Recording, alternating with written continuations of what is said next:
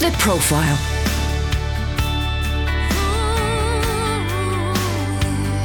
You're listening to Premier Christian Radio. Hello and welcome to The Profile here on Premier Christian Radio. I'm Zoma Isiche. Now, The Profile is the show where we sit down with a well known Christian to hear more about their life, their faith, and ministry. And it's brought to you in association with the UK's leading Christian magazine, Premier Christianity. The monthly title features more interviews just like this one, the latest news, reviews, columnists, and more. And you can refre- you can request a free sample copy of the latest issue. All you need to do is go to premierchristianity.com slash free sample. I'll give you that again. It's premierchristianity.com slash free sample to get your free sample copy. Now, today on the show, I'm speaking to the Reverend Carmel Jones. Many years ago, Reverend Jones arrived here from Jamaica as a young teenager, and after getting married, he set up the Pentecostal Credit Union, which is responsible for helping to fund some of the biggest Pentecostal black majority churches here in the United Kingdom. And as we celebrate Black History Month in particular this month, I think you'd really enjoy hearing a bit more of his background. Now, the time we spent together wasn't enough to give you a full picture about his background, but I'm pleased to say that he has memorialized his um, his story and put it in a book, a very short book, about 40 pages long, if that, which is free to download. Now, the website to download his book is pcuk.uk.com.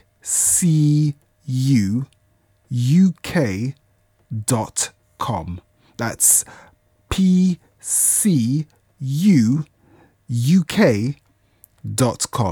And you can download his story for free about how he came over to the UK and how he went on to found the Pentecostal Credit Union. And I think you're really going to enjoy hearing from him today. So let's get right into that interview. Reverend Carmel Jones, thank you so much for joining us. Yes, sir. Thank you. Same here. Pleasure meeting you. So now I would love to try and start from the beginning as much as possible, which goes back to when you first came to the UK at the age of 17. Am I right? Yes. Now, I have um, a teenager who is 17 and he doesn't know much more than PlayStation right now, but you actually left your country and had to start a whole new life. Yes. On a journey, on a ship at the age of 17. Tell me what's going through, tell us what's going through your mind at that time if you can. Elation, mm. very excited as to that me. I'm on my way to the United Kingdom uh, to met by my brother who was here before and a cousin. So I was like, very excited coming and come no expectation that apart from I'm going to work, I'm going to educate myself, and I'm going to look after my relatives back home. I didn't have any particular plan as such. Other people, they're coming to do five years and go back, but not me. I just come with an open mind and take what comes and deal with it. Wow. Now, as I said before, uh, before we started the interview, I, have read your book, and just for anyone that is um, interested, there's a the book is your autobiography from when you're 11. is on the Pentecostal yeah. Credit Union website. All right. Um, it's a fascinating book. It's, it's less than 40 pages long, and so it can be read very quickly. And it's free, which is lovely. So I really enjoyed the fact that of in that book, a quarter of it was just talking about how you met and married your wife. Mm-hmm. And how persistent she was at first in saying no to you, which is quite fascinating. Now, I want people to go and read the book because I want them to hear about it for themselves. But please tell me in your own words a bit about that time. Is having got here in, in London, and where I stayed, I met a very good man and his wife. I stayed at that address for two weeks, and then I moved toward not far from the church, attended in early 1956. There, when I went to the church, where I'm coming from, every Sunday I was in church back home in Jamaica. And I came here and I'm, I went to church for the first time since I left Jamaica in 1955. And what happens is that um, that I went to a church nearby me, and I said, um, well, I was, I went once, nothing said, twice, nothing said. And the third time, the minister came to me and he said, um, I want to have a quiet word with you. I said, yes, go on then. My congregation is not happy with you, with you coming here because I've never seen a black person. I worship with a black person in all their lives. So I said, is it so? And he said, yeah. Okay. And that was the end of that conversation. I went out of the church and I walked back home to where I live in Bexwood Grove. Yes. Some weeks later, I can't remember how many weeks, but then I went back to the home where I landed first when I came here. And they're Christian people that was living there. And um, he said, Oh dear, I'm sorry to hear of that. Would you like to come to church with me this evening? I said, Yes. The Sunday when I started with him, I've been going to church ever since. But having started to go to church with him, hearing about the Pentecostal church for the first time in my life, I'm going to hear a meeting conducted by a Pentecostal preacher. So when I got there, sat down, went to church every Sunday without fail, the evening. And then he said he's got a daughter coming up here and she is um, partly a Christian. He said, no much. He said, that's nice. And um, I had a friend which was still living at 61 Amber Road when I came. And he said to me, Campbell, I know of a girl that is coming. Morgan. He said a girl. He said a guy, but but he said, I want you to come with me go back to the home. Let me show you the girl. He didn't say girl. I said, girl, see the girl. and um, I, I went with him because I was then now going to the church and make friends with the family. So I was told that I'm welcome to come at any time and to have dinner with them because a young boy going to church, they were excited with the a friend of mine that was still living there.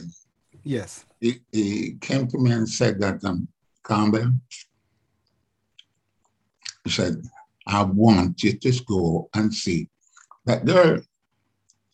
I don't want anybody to get that girl except you. Why do you think he said that? Because he liked me and the house he was staying, they know about that talking about me going to church. A young boy was going to church in Jamaica, I tell you. And Yes. told that I'm welcome to come to that home anytime, sometime, and have dinner with them. And um, when the girl came, I went to the door, and believe me, when they ring the door, without any hesitation, I saw looking down the passageway into the kitchen. I saw a young person inside the kitchen. And without him saying anything to me, I said, Jesus Christ, Master D, look at my wife, look at my wife, man. So I shut him out, that is the girl I brought here. You see? So, I Rev, I'm sorry to interrupt you, but I just want to pick up on something you said. So you're saying that the moment you saw her, you knew that was your wife. I know instead what way what I loved her from the first time I see her. Oh wow. I, I don't know what made me say to him, that is my wife, Master D. Said to with God, but I said it. I don't know what emo- emotions went through me. I don't know, but I said it. And it turned out to be true. I can imagine. it's it's amazing because you've been married almost, I think, 67 years now, something like that. Yeah, pardon me? I, think you've been married 67 years, is it? Of marriage? 67? Yes, I would more than, I, I, of course, I, I pop the, I pop the question. This is important. Okay. And it took me a long, long time for her to, because I was invited, I could come to the home anytime, but we could Yes. imagine how oh, pleased I was with that offer. And I kept talking with her and I posed the question. And weeks went by. She didn't say anything to me. One, we were coming from work, I know where she worked. I went on the bus to meet her. And I said, Ivy, I'm still waiting for an answer. And she said, give me a week or so and I'll tell you. When I asked again two weeks later, and she said, yes, believe you me, all the shivers started to go inside of me, and frightened. I did them immediately. I said, thank you very much. I didn't know what to say when she said she decided to be my girlfriend. For two weeks, I never go to the home again because I'm frightened. If I go too often with myself to regular, she's going to say she's fed up with me. Before you go into the credit union, let me talk about the fact that the church that you attended, before you started attending a Pentecostal church, Yes. that church turned you away. The Anglican church that you had, that you were going to, after you attended for the third time, they turned you away. How did that affect you? How did it make you feel? It didn't affect me one iota because I was settled down and that I found somebody in the Pentecostal faith that had just learned out when I came and they took me in arms, which followed by membership and enrolled as a member in that church, Pentecostal church. And that was it because by them turning me away and not welcoming me, and I went elsewhere, I found this young lady, which is, gon- but because of the, the connection I had, and I must admit that had they turned me, took me into the church and welcomed me, I wouldn't be going to gone to the Pentecostal church, and I would not have met her. But also, is it possible that you may not have also founded the Pentecostal Credit Union if they're taking you in? As a result of that, too, it, one follows the other. It just happened without it being planned. My life, it just rolled on and rolled on until I said, I continue in, in the Pentecostal church now. Yes. And I saw the need for people asking me to lend them money, to lend 10 pounds, 10 shillings. Yes. And I gave that. And then when they get paid again, I, I gave the money. I did at, at that time, I didn't know that I was being prepared to do something. Absolutely. Until until I, years later in the church, I see everybody gone flat out to become a minister and to get a church. And the only thing that was missing is provision. The church couldn't assist anybody. Say, for instance, in the, in the early stage, if people have any death back in Jamaica, they couldn't go because they were paying back the money they bought to come here. And they just mourned their debts here. I said, God, if you can show me a way, while others raced in to become a bishop, a pastor, an evangelist, but want promotion, that is good, that is good. But what was missing was provision in the churches, uh, some small money maybe turned to big money. That, and that's where it started in September 1979. I saw an article in the Sun newspaper. And when I read the article that Saturday morning, I said, I want to know about this, Lord. Heaven, this is an answer to my prayer. I want to address something that, that was quite important in the history of the Pentecostal Credit Union, which was when the FSA got involved. I mean, I've read the book and I know the story.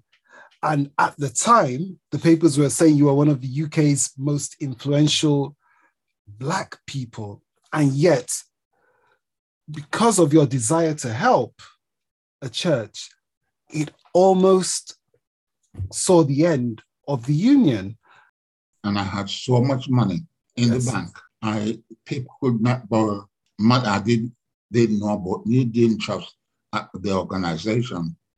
And then I said that um, I must find a way to get to the church, to the pastors, to the bishop, whoever they are in charge, a scheme that would bring money to them and their membership, membership members and that scheme uh,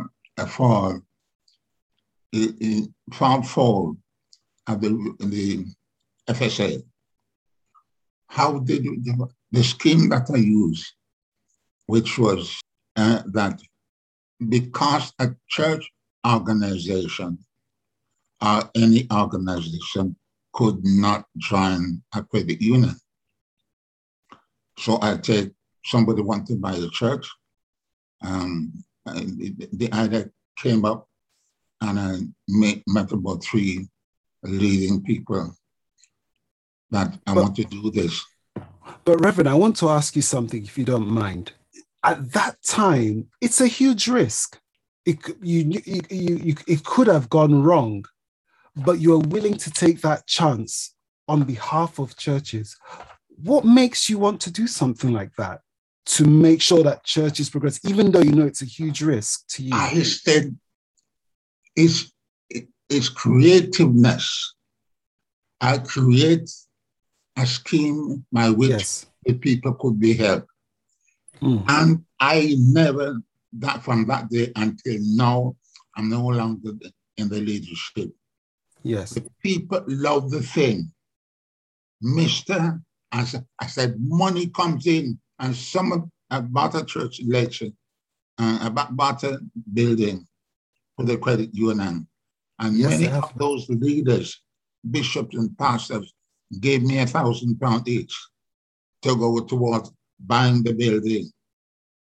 Wow. So, so 100% support I get from the leadership until this day when my time comes to an end. And a silly little boy, I felt he could have break the credit union, but as it has, as it happened, he could not do anything. And the FSA themselves said, this man has not let a penny out of it, Reverend Jones Absolutely. didn't get a penny out of the deal that he made of people. And I learned this morning, I created the idea where the members in the church could put money into the credit union and take credit union, the, the money from the credit union to buy a church. And one, one guy, a gentleman, this good guy, he said, use my name. The first man I gave a credit money to, to buy a church was the Bishop John Francis of the Ruach Ministry to buy an empty, um, empty building. Bishop Francis was one of those people that stood up for you among other pastors that said, you know, they, they came and they lent you their support, didn't they? And and that hopefully that made you feel that you made a good decision. but it didn't stop the it didn't stop the growth of the union. Couldn't- Now your grandson is in charge now, and Yes. When I said to him, he, is when he finished his university studies and he applied for a job, I said to him, hear me, I'm saying this to you, that the way the credit union works, nobody, nobody ever tried my scheme because they couldn't do that. They, the trust wasn't there. And I said, Yes. this is your baby. This be, uh, I'm not going to be able to carry it on all the time. So when they're saying, if we, if I didn't have so much money in the bank and somewhat heavy voices supporting the credit union, they were they were scared of going out and making publicity about this. Yes. No, they, did- they couldn't do it. They could do it. My absence, it made them more, it's more successful than Wow. even when I was there. I said, I'll take the blame. Blame me. I Mm. said, I'll take the blame. Nobody else is to be held responsible. And, And- and was it. that's i was just going to say that speaks so much of your um, integrity. And you did detail that in your book in in a lot of ways. You did explain that how you said you were going to take the blame and you, and you said that to your board very very clearly. I um i know you wanted to talk about that in a bit more detail but i know i want to make sure because our time is fast spent. There were just a couple of things i wanted to mention. When you talked about that church, going back a bit, when you talked about the church, the Anglican church turning you down, but more recently, and the video is on YouTube for anybody that wants to watch it, the service where the Anglican church apologized for turning you back many years ago. yes, th- th- yes, I did. If you could look into the future prophetically, can you see where you think the Pentecostal credit union will be some years from now? What do you see? Progress. Mm. progress. Go from strength to strength to strength. The credit union shall ever be. And, and all the time that we have people like Shane and Elaine working That's your daughter and your grandson? Yes. Yes, my daughter. But beforehand, it was me and my wife. And I have no doubt whatsoever. Let's go on. This can only get better. And Amen it has only it has only got better. Gotten better. Oh, the progress when these can't do it anymore, I become long time. I mean, they can't do it. We train somebody else to mm. take over the helm because God mm. is in control. Amen and amen. Reverend Carmel Jones, um, I want to thank you so much for your time. Thank you too. This is obviously this is Black History Month, and it's an honor because a lot of people talk about Black history from other parts of the world, but you are actually a part of the UK's Black history, and you've left a legacy that we believe is going to outlast you. Your legacy of faith, your legacy of the Pentecostal Union, Credit Union, and the impact you've had through your consistency and what you've decided to do, the vision you've had. Yeah. So, so we just honor you today and thank you.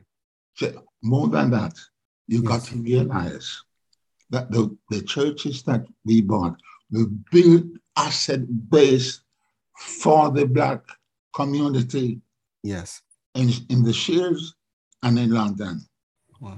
So we, we have a hand in building assets and yes. we own this land. Amen. Okay? That was Reverend Carmel Jones speaking to me, Zoma Isiche, here on Premier Christian Radio. We hope you enjoyed this interview. And for hundreds more conversations like this, you can download the profile as a podcast. Just search for the profile wherever you normally get your podcasts from, or visit premierchristianradio.com slash the profile. That's premierchristianradio.com slash the profile.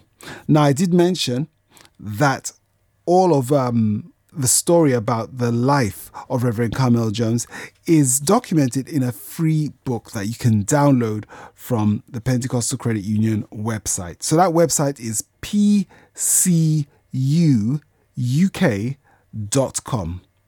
pcuuk.com. And on that website, you'll see what's called a slider, where the picture changes every few seconds. And you will see the slider that says download his story and a picture of the Reverend Carmel Jones himself. So you can download it from that website, pcuuk.com. These days, you can't get a lot for your pound. You could get a pack of balloons, a DIY face mask, oh. or some plasters. Ouch. Or £1 could get you great reporting, brilliant interviews, and loads of Christian news articles, all in Premier Christianity. In print, online, and on the app. For just £1 a month in the summer sale limited offer. Get yours at premierchristianity.com. The Profile.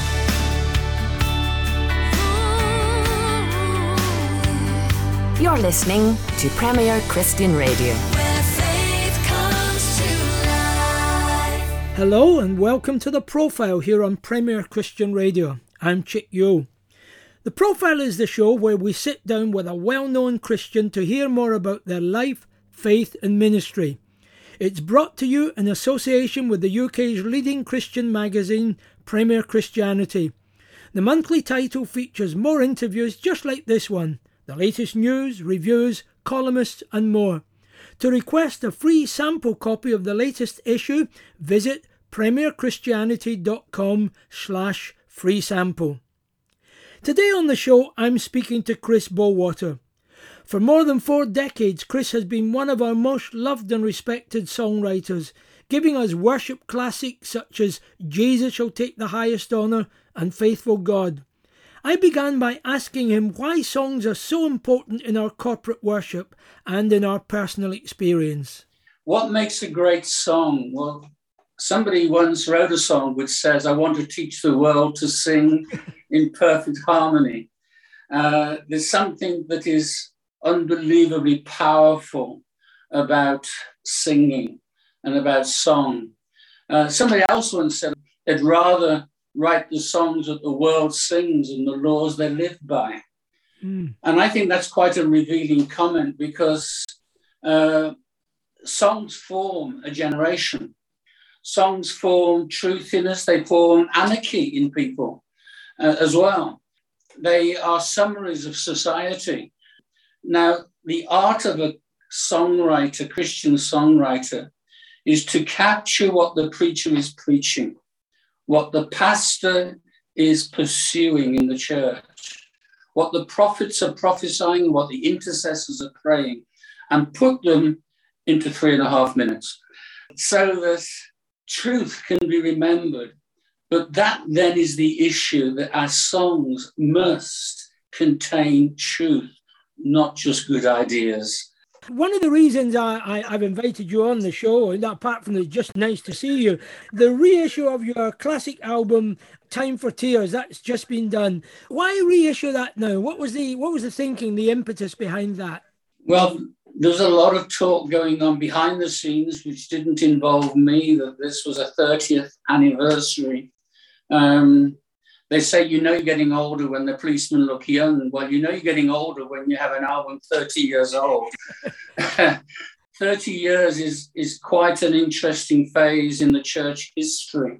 Time for Tears was my first studio album that tried to replicate what we do live. And so there was a continuity within the album, a flow, if you will, of, of, of songs, so that there's a, um, a consistency of theme and music, and it grows and develops and takes people on a journey. So I was going to say it was a kind of milestone in in your career, in your in your progress as a, as a songwriter. For me, Time for Tears was almost like a landmark. I guess lots of our younger listeners won't remember the 70s and 80s and the beginning of the worship music. I mean, they'll kind of assume that things have always been like they are today. Now, t- tell us a bit, take us back to those days, if you will, and, and tell us a bit about your part in it. Yeah, it, it hasn't always been like it is today, most certainly. Um, I, I remember the church pianist who was very biblical, and that was her left hand didn't know what her right hand was doing. so, no, we haven't always had the excellence that we get in churches today. But I was part of a Pentecostal church in Lincoln. I'd moved from Solihull as a school teacher to Lincoln and joined this Pentecostal church. And it was a good Pentecostal church, don't get me wrong. But this might sound a strange thing to say. The Holy Spirit turned up. And when the Holy Spirit turns up, he never leaves you the same. And it all came out of a message again let my people go that they may worship me. And it was almost a release in the spirit. And I ended up writing worship songs morning, noon, and night. I'm not even sure whether I wrote them. I think I just caught them. Mm. I think heaven was throwing these songs out back in the 70s. And I'll say, I'll have that one, I'll have that one, I'll have that one. And my congregation were the first ones to hear it always. And I, I think that in itself is an interesting part of the journey. I wasn't writing for an album, I wasn't writing for a project, I was writing for the church. Chrissy, you, you used an interesting phrase there. The Holy Spirit was throwing out songs for you to catch. Kind of elaborate on that a little more, because I'm, I'm sure it was more than you just sat there and sort of mechanically wrote down what the Holy Spirit said to you. Talk to us a bit, if you will, about the creative process. Well, there's certainly are times in the writing process, Chick, that you have to work on your craft I trained at the Royal College of Music, so I studied composition, singing, piano, uh, conducting with Sir Adrian Boult, and I had a very privileged musical uh, education. So I do understand the process of crafting. But these songs seem to be something that didn't come out of a, a creative thought process. They, they just dropped into my spirit. It's the only way I can express it. It was like I hadn't pre thought it or pre arranged it. I would sit at the piano And as my fingers touched the keyboards, it just seemed like heaven opened up before me with melodies, harmonies, and words. Mm. And it happened as clearly as that. Mm. And uh, some days I was writing songs, you know, almost all day. I was catching songs all day. Yeah. And yes, and there are times when you have to craft a song. And this is an important point. Somebody once said the best songs that are written are the ones that are rewritten. Mm. In other words, you revisit, like a preacher, you revisit your notes, you revisit your sermon, you, you think, you know what, I can say that in a better way. I can I can present that better. Chris, are, are you still writing music today? Are, are you still as creative and productive? I'm creative in different ways. I'm not writing as much music, but in my journey, Chick, I became a teacher of worship. And so I established worship academies around the world, um, which is another part of the story, but literally in every continent. But I then, 15 years ago, became a pastor of a church. And so when I was still traveling, I was still pastoring. And so I would go to Singapore in five days and come back to be in church on Sunday. Total madness in some ways, but it was incredibly fruitful. And so my creativity is, is more to do with church leadership and pastoring and um, releasing I love the whole idea of releasing next generation. I want to go back to something we touched on earlier, uh, but I, I, was asking you a little bit about the uh, the beginning of the of the worship movement in the seventies and eighties. Uh, you spoke a bit about your role in that. Were those difficult days? Did did you meet with resistance in some part of the church? It certainly was. I think anything that is perceived to be radical um, is is opposed. And I was written about, along with other writers of that time, like Graham Kendrick and Dave Fellingham and Dave Bilbrough, as the ones that were destroying uh, the hymnology um, of the church. And it's furthest from the truth. Those who know me really well know that actually my first, uh, my first look at worship is through hymns. But yes, we were criticized, even the introduction of instruments into church, which we now take for granted. I remember taking a guitar into church, not because I'm a guitarist, but I was carrying it for a friend. And um, I was stopped at the door by a small elder. And um, there's not many people that have to look up to me because I'm not that tall myself. But he looked up at me, he says, Young man, what have you got in that guitar case? I thought the clue is in the question, but anyway, I, I went with it. I, I, said, My sandwiches, sir. And he said, Look, don't try to be funny. I said, Honestly, my sandwiches are in this guitar case. um, and then he turned to me, he said, I want you to promise me if you play that guitar in this church, you won't wiggle your hips. I said, Excuse me. I said, Why is that a problem?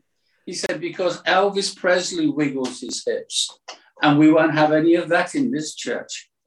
And I wasn't sure who had the biggest problem. Um, him thinking I look like Elvis Presley, or me finding my hips to wiggle. But there was just automatically a resistance to change. Chris, that's, all it, that's what it was, and, and that still is the same. That's a, that's a wonderful story. I'm, I'm crying listening to that. You can play that guitar as long as you don't wiggle your hips, and it is it is interesting that kind of prejudice. But I just want to ask you, how has your understanding and experience of worship developed over the years? We need to always understand that change is here to stay. In other words, it's always going to change. It's always going to move forward. We can't be locked in a time zone, um, either musically, uh, I dare say, even theologically, because God is bigger than our theology. God is bigger than our understanding of Him. And worship is rooted in revelation. And again, somebody once said, I wish it had been me, but I didn't say this, that when revelation ceases, worship ceases. And revelation is that whole process of discovery, of finding God in new ways. And in the newness, there's new expression then. It's, it's like a relationship. The more we know someone, the more we love them, the more we express our love in different ways because we mature and grow in our love. And so I believe over the years, my, my music has matured. I've not trying to become more clever. I just try to reflect what God is saying in a clear way. Here's something that I read from an interview you gave, oh, I think many years ago. Really interesting thing. You said, I don't believe in the phrase uh, or title worship leader. And I don't think that I can actually lead people in worship. I can only lead people to worship. And that's my role. That's a really interesting thing to say. Were you just being provocative, or is that something you still feel? No, I still, I still believe that, Chick, because uh, I cannot worship for you. Mm. Um, I can only worship for myself. I can encourage you to worship, but I can't do it for you. Um, I, I tend, when I'm writing uh, to people about visiting their church, I say I'll be very happy to lead sung worship, to identify the, if you like, the part of worship that I will be doing, which is the singing part, uh, because worship is far bigger than song. And I think this is probably one of the problems that we've had uh, over the years in the church that worship has become so song centric. And don't get me wrong, I am a musician. I love music, I love song. But prayer is worship. Giving is worship. Our fellowship is worship. Listening to the word of God is worship. And we have to understand that I cannot lead you. I lead you to worshiping God. I can make that introduction. I can be a facilitator. That's a good word as well. I can be a facilitator for your worship to God, but I can't do it for you. I've taught probably for decades that when I go to a church, I serve the leader of that church, which is often the senior pastor. And so I would say to that senior pastor, You are the prominent senior uh, worship leader in this church. Mm and because you are leading this congregation to a place of worshiping God. So I am facilitating my role within your bigger picture of the of the service. I don't have the bigger picture. And I think sometimes there is a danger, and this might be controversial, there is a danger of just handing over to a musician the whole service.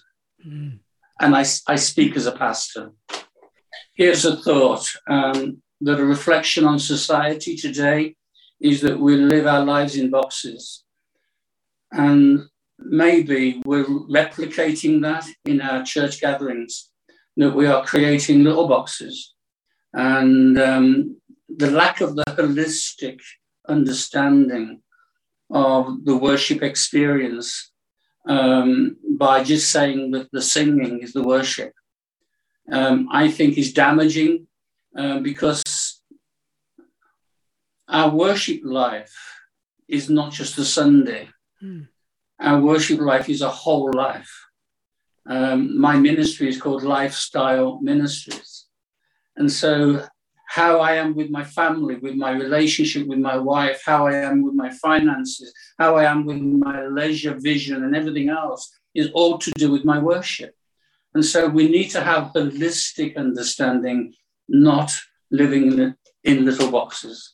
Yeah, as Chris was speaking there, I'm nodding furiously. You can't manage to see it at home, but I'm nodding furiously to that. For a number of years, I worked with the London Institute for Contemporary Christianity on their whole life discipleship program. And that sense of whole life worship and whole life discipleship is, I think, really important. Which leads me to another question.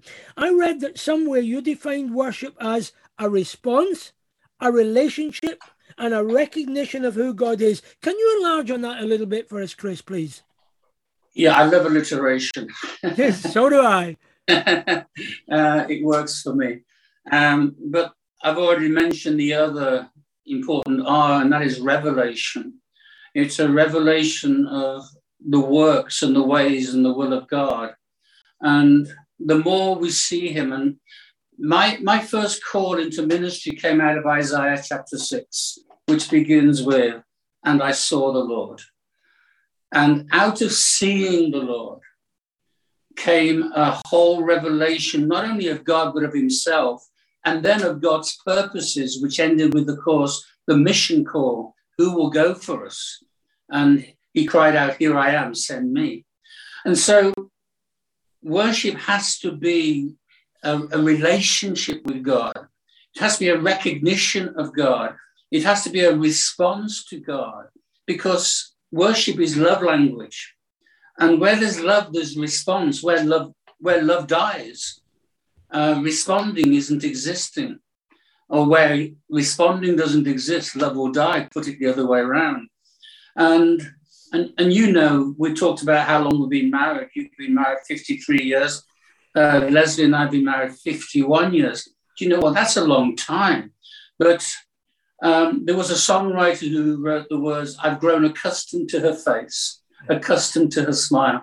And I think that's quite a negative thing because I don't know about you, but my wife continually surprises me. Amen to that. and there's there's things in our relationship with that I never realized that. And so I ask people and, to do with worship and relationship with God. Here's the question When was the last time you saw something for the first time mm. about God?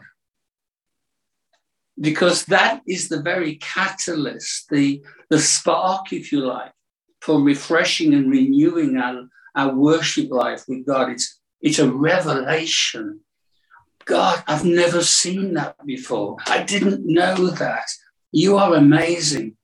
Amazing God. he is indeed an amazing God. On your Facebook page, you have a photograph of you and Dave Bilbrough and Noel Richards, uh, obviously in, in worship. And, and the caption is, Not a smoke machine in sight. Three amigos simply worship. Now, that might have just been one of those facetious throwaway comments. But I kind of wondered behind it was are you concerned that there might be a temptation for worship leaders to court celebrity and that worship could degenerate into mere entertainment? Am I putting too much into that? I think the answer is to yes to all the above. I, initially, it was um, just a, a facetious throwaway comment because um, it was very simple. It was um, without production, which is an, another word used today. Um, it was very much planned, but mostly spontaneous, and um, and it was a lot of fun and uh, very uncomplicated, and it was raw, if you like, and it kind of takes you back to the days we talked about in the 70s. Hopefully, our musicianship was better than back then, but it was raw in the sense of being simple, um, not complicated, and certainly it wasn't to impress people. Um, I think there's always a danger when you have a platform. I don't care whether you're a musician or whether you're a preacher. Um, platforms are very seductive. Um, it gets even more seductive when you have a microphone and when you have lights, because then all of a sudden you're into uh, another world. And um, I think you then have the danger of believing your own press release or believing your own uh, sense of importance.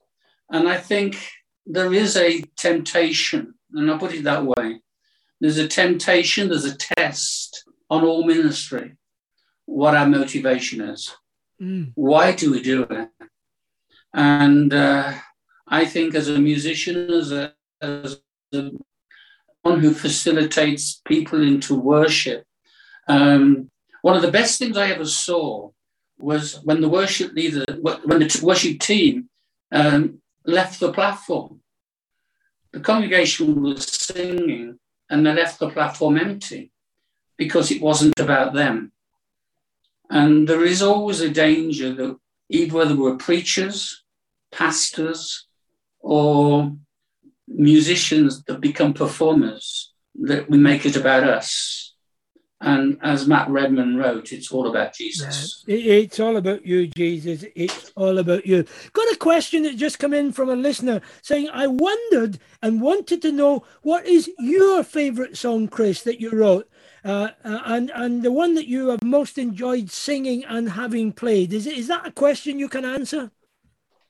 It, it is, and yet it's also a difficult one. Uh, my wife and I have got five children, so it's like saying, which is your favorite child? always we, a dangerous question to answer. so we don't have favorite children. They, they're all very special. And, um, and songs serve seasons as well. Uh, there's, a, there's a time and a place, moment for, for songs to become very, very important. I'm going to answer it with two songs, actually, if I may. Um, highest honor, Jesus shall take the highest honor, has to be the song that I know is sung in a multitude of languages around the world. And I, I've heard it sung in Cantonese, I've heard it sung in Romanian, Polish, French, Portuguese, and so on and so on and so on. And when you hear um, the world singing your song, it's a foretaste of heaven of the nations gathering, you know. So highest honor is way up there, but faithful God is perhaps my most special song because it has a special backstory. I, I said we have five kids, and um, uh, after having two children, uh, my wife had triplets. Wow. Um, which was a, a bit inconvenient. Uh, to say the least we, well, we didn't have a house big enough, we didn't have a car big enough, and we didn't have a bank balance big enough. But um, Mark, Hannah, and Sarah were our triplets. They're now 41, so they're, they're, they're not children anymore. But the middle one of the triplets, Hannah, was born with additional needs, with learning difficulty. And so we had a very different journey with her to the educational journey of the other children who went on to university and so on and so forth. Um, and when Hannah was small, very small, we were told by medics she would never have a meaningful lifestyle. She would never work, she would never be able to be independent, and, and all the nevers. And Leslie and I, on our knees one day, surrendered our nevers to God.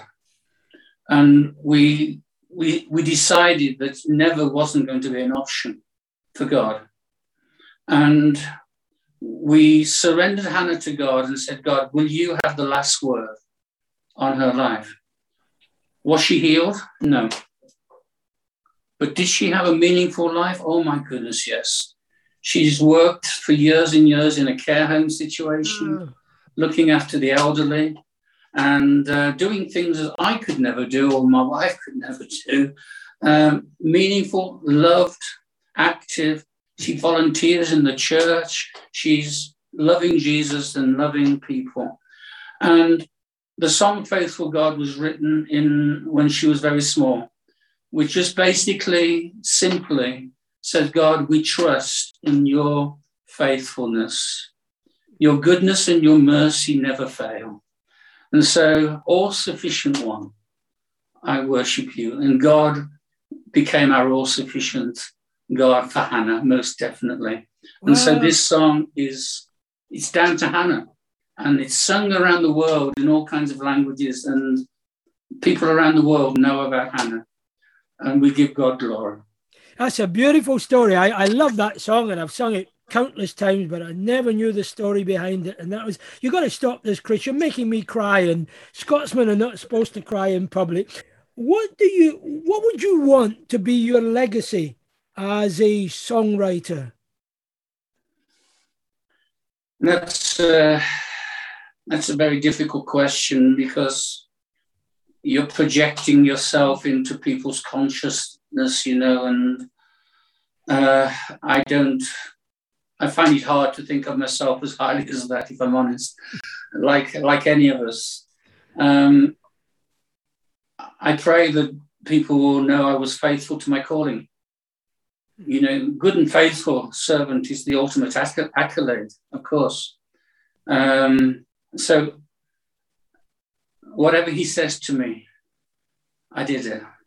Mm. And I pray that that will be the, the hallmark of my life, but also that I was at home what I am on the platform. That there's a consistency of lifestyle, there's no, no contradiction, and uh, the love of God would shine through at home as well as on the platform.